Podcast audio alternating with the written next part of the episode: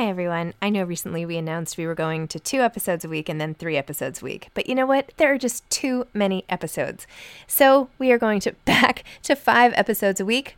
Still a reduction from seven, but there were just too many interviews scheduled, and I didn't want to make all the authors wait for too long. So I hope you can keep up with me. Listen to one a week as you're on your way to work, or on your way home, or putting your kids to bed, or whatever it is you're doing. Moms don't have time to read books now, five times a week. Life is full of awesome what ifs, and some not so much, like unexpected medical costs. That's why United Healthcare provides Health Protector Guard fixed indemnity insurance plans to supplement your primary plan and help manage out of pocket costs. Learn more at uh1.com. Hiring for your small business? If you're not looking for professionals on LinkedIn, you're looking in the wrong place. That's like looking for your car keys in a fish tank. LinkedIn helps you hire professionals you can't find anywhere else, even those who aren't actively searching for a new job but might be open to the perfect role. In a given month, over 70% of LinkedIn users don't even visit other leading job sites. So start looking in the right place. With LinkedIn, you can hire professionals like a professional. Post your free job on linkedin.com slash people today.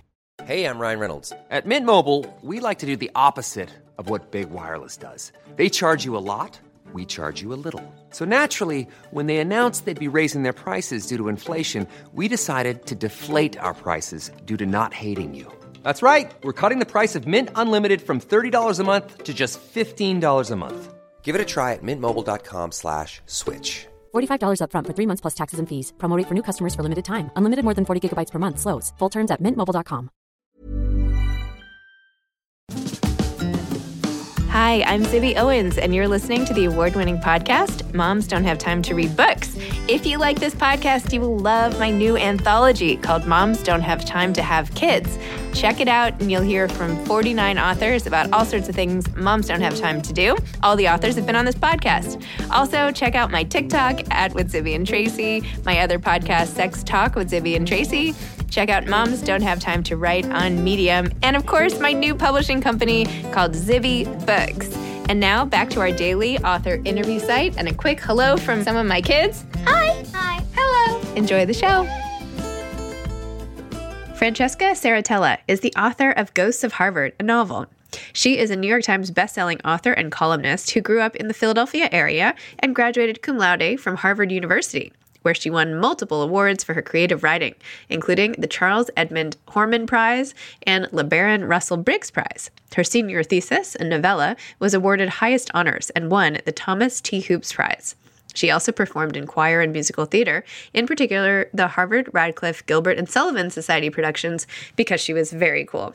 By the way, I auditioned for a Gilbert and Sullivan play in seventh grade and was cast as a statue. But anyway, upon graduation, Francesca moved to New York City with a suitcase and a puppy. The puppy was her happiness insurance, and it worked. She began writing and researching her first novel, Ghosts of Harvard. While working on the novel, she also co authored a best selling nine book series of essay collections with her mother, best selling author Lisa Scottoline and co writes a Sunday column entitled Chick Wit in the Philadelphia Inquirer. I have like a million of their books together in my shelves from back in the day. Anyway, Francesca lives in New York with her dog Pip and cat Mimi. She is working on her next novel. Welcome, Francesca. Thank you so much for coming on Moms Don't Have Time to Read Books to discuss Ghosts of Harvard. Oh, please. Thank you so much for having me. I'm so honored. My mom and I both are just total fangirls of yours. And I just, I'm thrilled to be here. Thank oh you. Gosh. I adore your mom. She's amazing. She's the best. She's, I mean, the two of you, really sensational. Uh, we all have to like get together at some point. I guess I could loop in my own mom, but Mother's Day episode, something or other. It would be the best. so tell listeners about Ghosts of Harvard and how you came up with the idea for this book and what it's about. Yeah, so Ghosts of Harvard is my debut novel, my yeah. my first novel, and it's just a long dream realized. It's it's been really special experience, even coming out in this weird years that we've had. It's these virtual connections have just been everything. So, Ghosts of Harvard follows the story of a young woman named Katie Archer who is struggling in the aftermath of her beloved older brother's suicide. Her big brother Eric was her hero. He was that gold standard that she, by which she measured herself her whole life. He was a genius, a prodigy even. He made getting into Harvard look easy and it seemed like he just had the brightest future guaranteed. But while he was a student at Harvard, he began having mental health struggles, ultimately diagnosed with schizophrenia, and sadly dies by suicide on campus. Katie is really just has so many unanswered questions. She's so haunted by, you know, what what could she have done differently? What did she miss that might have prevented her brother's death? And she knows the answers are only one place on Harvard's campus. So she feels she she attends herself. She's trying to piece together the mystery of his final year of how his life could take this unfathomable turn. And I'm sorry, my dog is barking. my dog's like looking around, like what? I know. and begins hearing voices herself. And then the new question is is she losing her mind like her brother, struggling from the same illness? Or could these voices be something else? Could they be ghosts? Anyway, once she begins hearing voices herself, she starts to question what would what what if I listen? What if these voices could lead me to the answers she craves and the ghost she misses most, her brother? And then the question, you know, is is she are they going to lead her to that or are they just going to lead her down a path of her own self-destruction? So that's really it's it's a blend of a psychological thriller has these historical and supernatural elements but really at its core it's a family drama and a story about identity as much as it is about grief wow good pitch by the way well that was awesome thank you well, except for the dog interrupting with the barking so. whatever that's life you know that's life today okay so tell me about how this novel came to be debut novel Right. How long did this take? How when did you start it? When did you come up with the idea? Yeah. I it- wrote I wrote this novel while trying to build the rest of my life and the rest of my career, but over I wrote it over 10 years. It really took nearly a decade. But like I said, I mean, I was juggling a lot like we all do. So maybe if I had been juggling less or just had better self-confidence, I could have written it faster. But I went to Harvard undergrad myself and sat, there was a sad story really that inspired me for this book, which was when I was a junior, a young man in my dorm died by suicide. And he wasn't a close friend, but this was somebody I was used to seeing in the dining hall every day. And, you know, I especially someone who I never would have thought was suffering from what could be a terminal illness. And that's the cruelty of mental illness is that it's invisible. And with these high achieving kids, it's not even, you've no inkling, you know? And we were all shocked and saddened, but I think as a community and even among my roommates, there's such a fear of saying the wrong thing about suicide, or it comes from a good place of sensitivity, but it defaults to just compartmentalization and silence and quiet. And it got bottled up and put away wherever painful, complicated things do. And I don't think we really processed it together. And then the following year was my senior year. I remember reading, picking up the Harvard Crimson, the newspaper, and there was a little article about that that young man's little sister, herself only a high school senior at the time, had learned to play guitar in that year interim because her big brother was a musician. And she came to Harvard's campus and played a musical tribute to him on the anniversary of, of his passing. And I just remember the wind feeling knocked out of me of just, God, what was that year like for her? That for all of us where we could just have a painful thing and, and shrink from it or have a, a walled up, you know, that compartmentalization, that is not an option for the family. A tra- tragedy like suicide doesn't happen to just one person in a family, it happens to the whole. And what how do you grieve when you don't have that community support and you don't have those you know people? And and i was so moved by the labor of love that of learning to play guitar to coming to the campus where this tragedy happened and playing even just playing for older kids much less that that heavy weighty legacy. And i was so moved by her courage and her love. And i want to be really clear that the book is absolutely not based on that family. I never did any more research into that family. It's not i had no intention of base it's not based on them. It's not based on any real family. But in my heart what i was so moved by was that the sibling love and that's what inspired me to tell it from a sibling's perspective. Wow.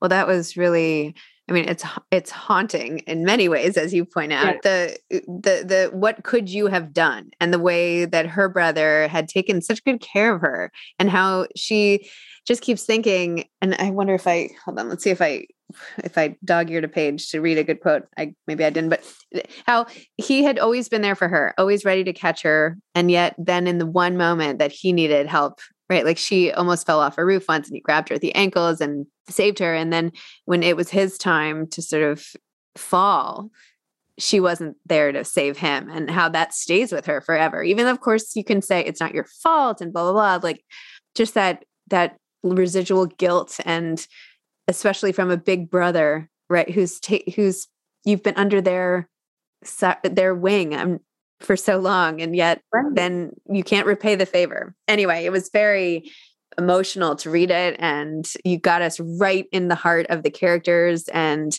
i found myself just so loving katie and you know empathizing with her and just really liking her as, as a person. Yeah, well, thank you so much. I mean, that that's so gratifying to hear. And you know, I'm an only child, and I think that in part contributes to my fascination with that sibling bond. And you know, what do we know better than that which we don't have but want? And I think I, growing up, really dreamed of a, having a big brother was the fantasy because it is that protective fantasy and that those narratives we have around that type of relationship. But I think what this main character really has to contend with in, during the course of this book, and that's is why I say the book is as much about identity as it is about grief, is that there's also her relationship with her brother, brother was true and authentic and real and wonderful. Yeah. But she also has stories about it that she is telling herself. Stories about her role in her family, her brother's role, her brother being the star and she being the second banana, but sort of a happy second banana. She mm-hmm. liked being in that that shadow was a comfort. But now that his narrative has changed from stop being the superstar brother to a tragic story, yeah. how does that impact her? And that narrative about that her brother always saved her and then she missed her moment to repay him. There is an element of truth that haunts her, but there is also, as we see as the story unfolds, a re- com- more complications to that, you know. As in any sort of loss, right? Right. Right. Some bits and pieces of the relationship gets get completely magnified, especially in the aftermath, and others takes longer to remember right. or or uh, you know give attention to over time. But I I just I thought it was really moving and and great and funny too. By the way, uh, I love her and her roommates, and you know sometimes with books that take place on campuses, and you can compare this to like Al- Alex Michaelides's new book, and there are like all these campus books, but sometimes they make me feel old, right? Not, not those two in particular, right? They they being on the campus in the character's eyes, I'm like, oh my gosh, that was so long ago, whatever. But this didn't make me feel old at all. I was like, I felt like on the exact same wavelength as this character, and it could have just been me as opposed to looking back and feeling like, what what are kids up to today i'm so glad right yeah i mean one we're obviously we are very young so of course we wouldn't feel but no you're right and i think I, that's because i really wanted to situate myself in the consciousness of the, these this woman who happens to be a college student, but not from any kind of place of condescension or even right. lovingly so, but because what I remember about college and what I think is so key to this book is that it's this time where you really you don't feel young, you feel like the most important and oldest and kind of like readiest that you've ever been. It's this weird, it's this strange duality because as older adults, we look back and think, oh, that was the beginning of everything. Yep. But to the student themselves, they it feels like the culmination. And it feels like this time in which every choice is so consequential. If I don't get the right, if I, hey, it starts even before they get in, right? If I don't get into the right college, my whole life is off track. Once I'm at the right college, if I don't get the, the right grades, I'm not going to get the right job. If I don't meet the right person, I'm never going to get married and fall in love. You know, you, it has this the stakes feel so high. And it, it is a little it's artificial or it has it's comes from a bit of a naivete but such an earnestly held belief. And i think that's why some of these you know different struggles or mental health struggles or even just the normal struggles like you said with a roommate can be very fraught and very heavy on these people's shoulders because it just feels like this is such a critical time. And that feeling of time closing in on you both all the, the weight of your personal history and then you know for harvard this enormous national history and legacy and the weight of the future this pressure of expectations of you know this is your golden ticket if only you don't blow it that claustrophobia is what i really wanted to capture because that's something that even before i ever knew i would write about harvard I knew, you know, it's that school is a character the moment you step foot on campus. It is larger than life, it's larger than you. And I felt that past and future overlapping. And so I wanted to both represent the psychological experience of it and then have a bit of fun making it almost literal with these historical ghosts. it's true. I actually stopped and was thinking about it as I was reading. It's hard to imagine that the school predates the country. And right. what were those students like? Like, what was that like? And to have that that it's in the same place. I mean, I know this is obvious, but I don't know. I was trying to like put myself no, in I mean, back in those moments. Obvious, right. Because it's so challenging to wrap your mind around that the school was founded in 1636. It doesn't just predate our nation, it predates it by a hundred years right. more. Yeah, not like by a year or two. Yeah. right. this is really like the cradle of the nation of the the the plotting and planning and vision for what America was ideally going to be and and writing that narrative. You know they were writing the story of America and they were penning it from the beginning. And what I wanted to show in this book is how we have those personal histories and stories and narratives and we these national ones and we long to rewrite them and we keep editing them and keep tweaking them. But that sometimes there is a real departure from the truth Ryan Reynolds here from Mint Mobile with the price of just about everything going up during inflation, we thought we'd bring our prices down. So to help us, we brought in a reverse auctioneer, which is apparently a thing. Mint Mobile unlimited premium wireless. Ready to get 30, 30, bit to get 30, bit to get 20, 20, 20, bit to get 20, 20, bit to get 15, 15, 15, 15 just 15 bucks a month. So, Give it a try at mintmobile.com/switch. slash $45 up front for 3 months plus taxes and fees. Promo for new customers for limited time. Unlimited more than 40 gigabytes per month slows. Full terms at mintmobile.com. Hiring for your small business? If you're not looking for professionals on LinkedIn, you're looking in the wrong place. That's like looking for your car keys in a fish tank.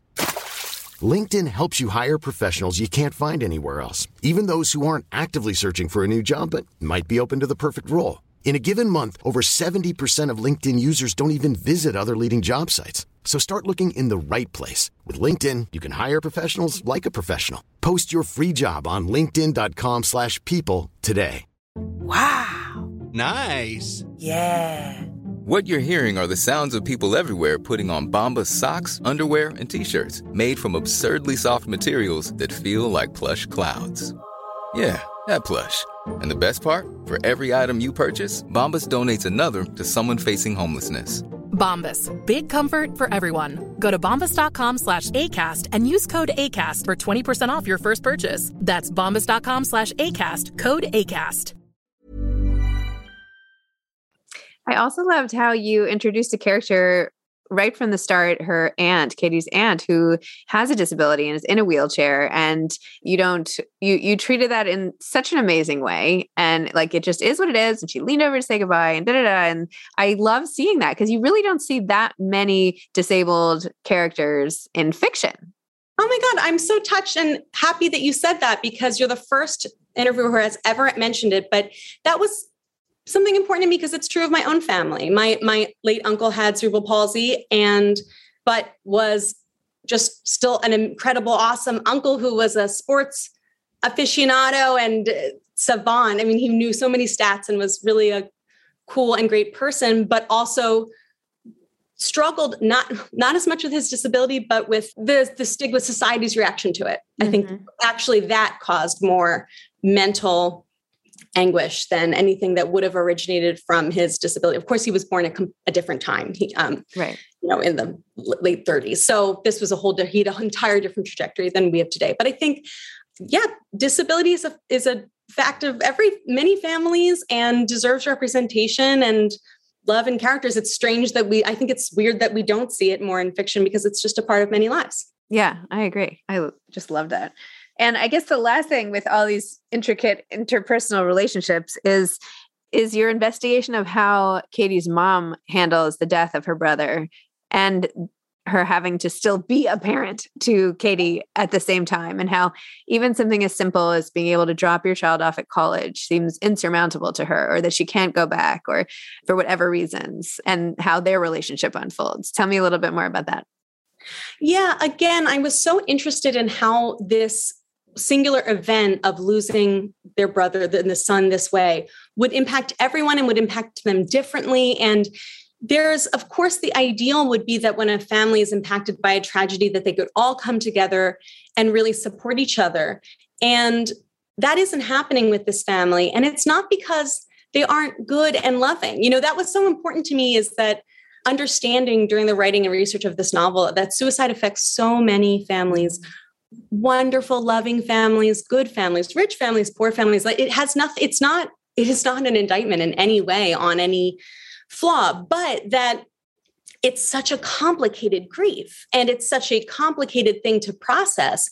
And I think grief is an isolating emotion anyway, but then it's really magnified. And you see in this book how these family members think they're protecting one another sometimes from emotions that are being painful they're trying to soften the edges for each other but because they're still withholding so much and holding back up from they're holding back from each other the pieces they think are broken in the hope that that's mm. helping one but holding back it's keeping them all separated and fractured and distant and like i said you know for my own inspiration of this book and drawing from my own experience I don't have a sibling, but I do have a mother I'm incredibly close with. And the notion that I could be going through the hardest thing in my life and not have my mom to lean on and talk to freely, that was a fear I could very much tap into. I think that would be incredibly difficult. And that's what Katie, that schism, the, the heartbreak between that she and her mom are not able to comfort each other for their own reasons. The beginning of this book, I think, is really as much of a source of pain for her as the loss of her brother, even though she can't really name it yet. Right. Well, you lose so much, right? Because yes. the family itself is the loss, right? You, you right. it shapeshifts into something else, but what you knew is gone. I lost a really close friend to suicide a long time ago, and I'm still in touch with her mom and everything. But you know, it doesn't go away. Just you know, like it's still top of mind all the time. And I do think it is a complicated grief that people don't know how to talk about. And find it easier maybe to avoid discussion, which is definitely not the right path. Right. So, um, right. Or you think if you, I have a, I have friends too, and who, when we've lost them, you, you go, oh, I don't want to bring up the painful mm-hmm. memory if they're in a good place or something. But right. really, the default is then you're never talking about these wonderful people. Right. Or what I think a great pathos of suicide is that the people who succumb to that are too often they they're named their cause of death right? Like mm-hmm. it's when somebody dies of cancer they're not a cancer. Right. Suicide it should never be a suicide. That should never become a noun for a person. Yes. We want to talk about them in their whole life. They shouldn't be defined by these this one final moment and mistake. And I, I was thinking very much during the writing of this book and then even during this pandemic you know for this main character the loss of her brother is that type of cataclysmic event which in her mind creates an alternate reality. Mm-hmm. Every step she's at Harvard, she's like, if my brother Eric were alive, he would yep. be doing this. He would be helping me this. He would be turning this age. Yep. I think that happens with many forms of loss. But now I think it just happens with anything unexpected when we're really confronted with that loss of control. I've caught myself so many times this last couple years being like, oh, if the pandemic weren't here, I would be meeting Zibby in person, or I would yeah. be doing, or I would be saying, you know, maybe I would be this farther along. I, and that's why I got even the spooky physics of sort of really exploring alternate realities and other dimensions. And what does that feel psychologically? What does it feel scientifically? What does it feel supernaturally? That, those are the types of things I was interested in. I'm totally fascinated by that. This whole like sliding doors right. notion of life and mourning the life you could have led. Like, what would it have been? What would these last two years have been like? What what would even a heartbreak, right? What would those kids have looked like if I had stayed with that guy? I mean, there's just it's oh, just absolutely. endless. Yeah. Um, but anyway, yeah. I also loved the moment and could feel it so deeply when Katie, when her dad doesn't tell her about her brother's loss and has to, and she has the amount of hours exactly that she didn't know that something had changed. And that feeling, which, you know, I think people feel with regard to major tragedies or their own personal losses that, oh my gosh, like I didn't know that life was forever changed. And, and how could I have been doing whatever stupid thing I was doing in, in retrospect when really the biggest thing of my life had happened and I didn't know. I mean, that's something that I think a lot of people can relate to. Absolutely. Yeah. Anyway, so yeah. Anyway, you're a great writer, and oh, thank you. It's, it's really awesome. Wait, so tell me about Phil. You know, you, your mom. Tell us more about your mom. tell, I didn't even explain your mom and her books and everything. So t- talk a little more about her and what it's like growing up with a writer and being a writer and, you know, all of that good yeah. stuff. So my mom is Lisa Scottoline. She's the author of like 33 incredible thrillers and most recently historical fiction with her latest Eternal, which was and, so good, by the way. I loved it. Oh, I'm so proud of her. I mean, yeah, just that was awesome, bubbling over. But the coolest thing that I always Oh, and also she and I wrote together a series yes. of nine essay collections that are sort of humorous and and also really heartfelt and sometimes serious um, stories just of like life as a life as women intergenerational. I have those here. I have your essays here. I should have pulled them out and reviewed them to talk to you about. oh no, you're so um, sweet. No, I, no, mean, I seriously do. I if fun. you gave me a minute, I would be able to find them. But they have know. silly titles like "Does this beach make me look fat?" Yes, and yes. Um, have a nice guilt trip. They're really fun and they're really true to us. And I look back on those and feel so incredibly blessed that I got to sort of have this living permanent journal like i narrated in my 20s and got to write about this time in my life and my relationship with my mom and especially actually my relationship with my grandmother who i was incredibly incredibly close to. And i'm so sorry for the loss of your grandmother. I know oh, that thank that you. Thanks. and i was so close to my, my i also did a little nickname for mine muggy. Oh mother mary in the books but she was muggy to me and was so precious to me and a real star in a spitfire. So she was we had a lot of fun writing about our family.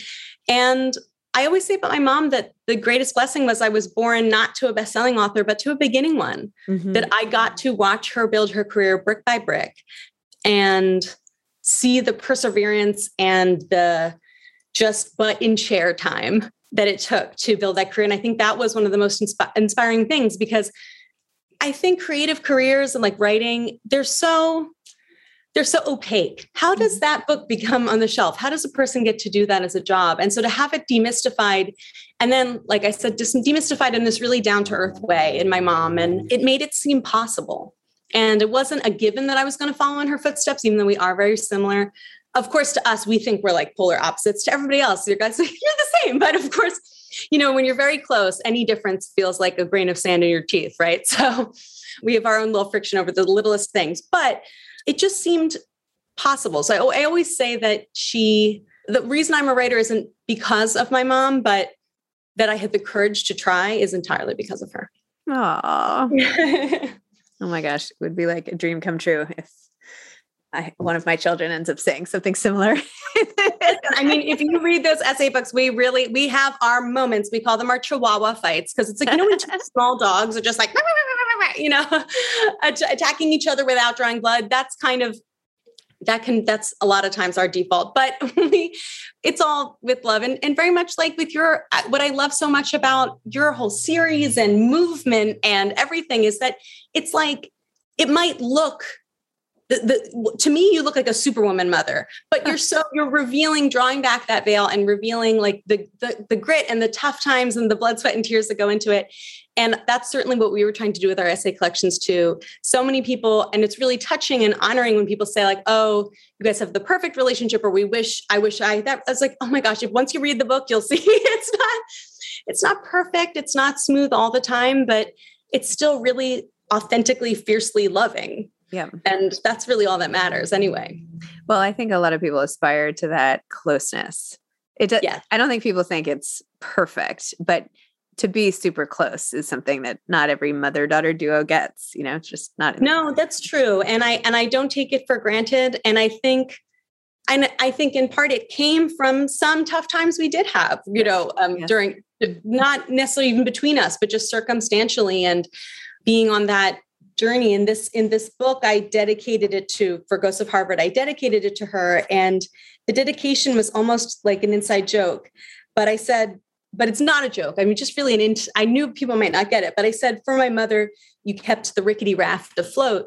And that's because we used to play this game called rickety raft when i was little when i was really little like a small child.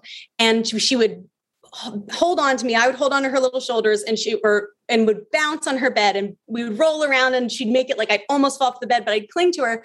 And when I look back and think about that, like I'm an author, and even I would think that that that metaphor in game was a little too on the nose. But we very much that was a metaphor that was true. You know, we had sometimes stormy seas, and sometimes felt like we were on a bit of a rickety raft, but I held on to her really tight. She held on to me. We held on to each other and got to a much smoother place and everything. So yeah. I do that same thing with my kids, but we call it roller coaster. And I yeah. like almost off the bed, but I could probably use that meta- metaphor as well. So. Well, that's probably better because when I was doing the dedication, I remember, and I was, I wanted to keep it a surprise from her, but I ran it by one of her best friends and she was like tweaking the wording because it was like, would rickety, does that make her sound old if you call her rickety? that's what we called the game. The game was the rickety raft. I can't change it. So yeah, roller coaster, that will age well. do you talk every single day to your mom? Do you text all day? Yeah. Like what's your, yeah, all the time?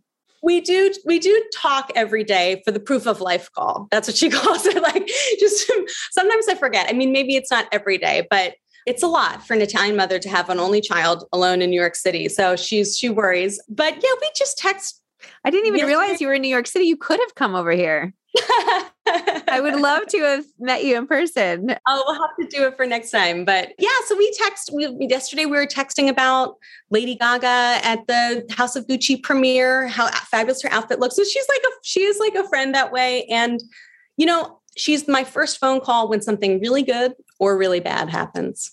Aw. Yeah. well, my husband is Italian, and we have another dear friend who is Italian, and her husband, and we all go out for these really fun meals. So we're gonna, I'm gonna grab you next time. Oh, that would be a blast. okay. okay. Any advice for aspiring authors? You know, I love the book Anne Lamott's Bird by Bird, mm-hmm. and her section about you know that she keeps a, a, one inch by one inch frame on her desk to just remind herself to just only write what you can see through that frame. And i think that's all getting to that idea of shrinking the day's task. And there's a lot of different ways to do it. You know i learned from my mom to work with word count goals to sort of make the day's writing a more empirical judgment. Like you either wrote your 500 or 1000 words a day or you didn't. It isn't just am i a good writer or a bad writer or a good person or a bad person And I love that E.L. Doctorow quote that's something like writing a novel is like driving a car at night. You can only see as far as the headlights, but you can make it the whole way home that way. And it's so hard to not look at the whole project and to think of all you have yet to write and all the long way you have yet to go and that's really paralyzing and i can i still feel it i mean that my biggest advice to writers is that if you feel like you're bad at it that doesn't mean you are bad at it. like every writer's, even at the top of their game, feels like they're bad at it a lot of days. But a lot of times you feel that way because you're just, you're mentally biting off too big a chunk at a time. Love it.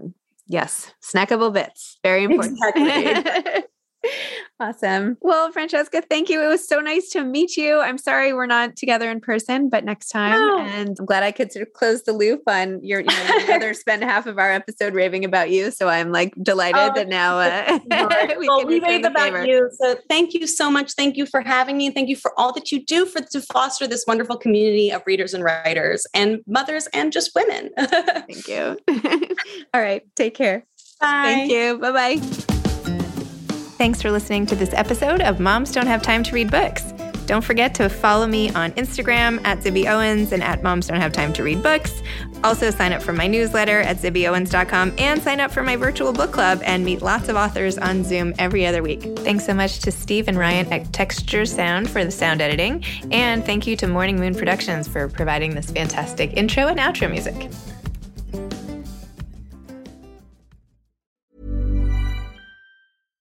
Mom deserves better than a drugstore card.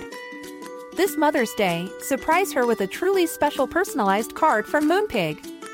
Add your favorite photos, a heartfelt message, and we'll even mail it for you the same day, all for just $5. From mom to grandma, we have something to celebrate every mom in your life. Every mom deserves a Moonpig card. Get 50% off your first card at moonpig.com.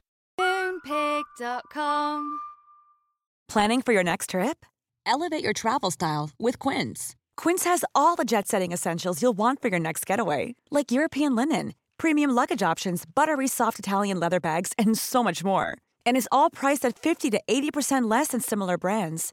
Plus, Quince only works with factories that use safe and ethical manufacturing practices. Pack your bags with high-quality essentials you'll be wearing for vacations to come with Quince. Go to quince.com slash pack for free shipping and 365-day returns.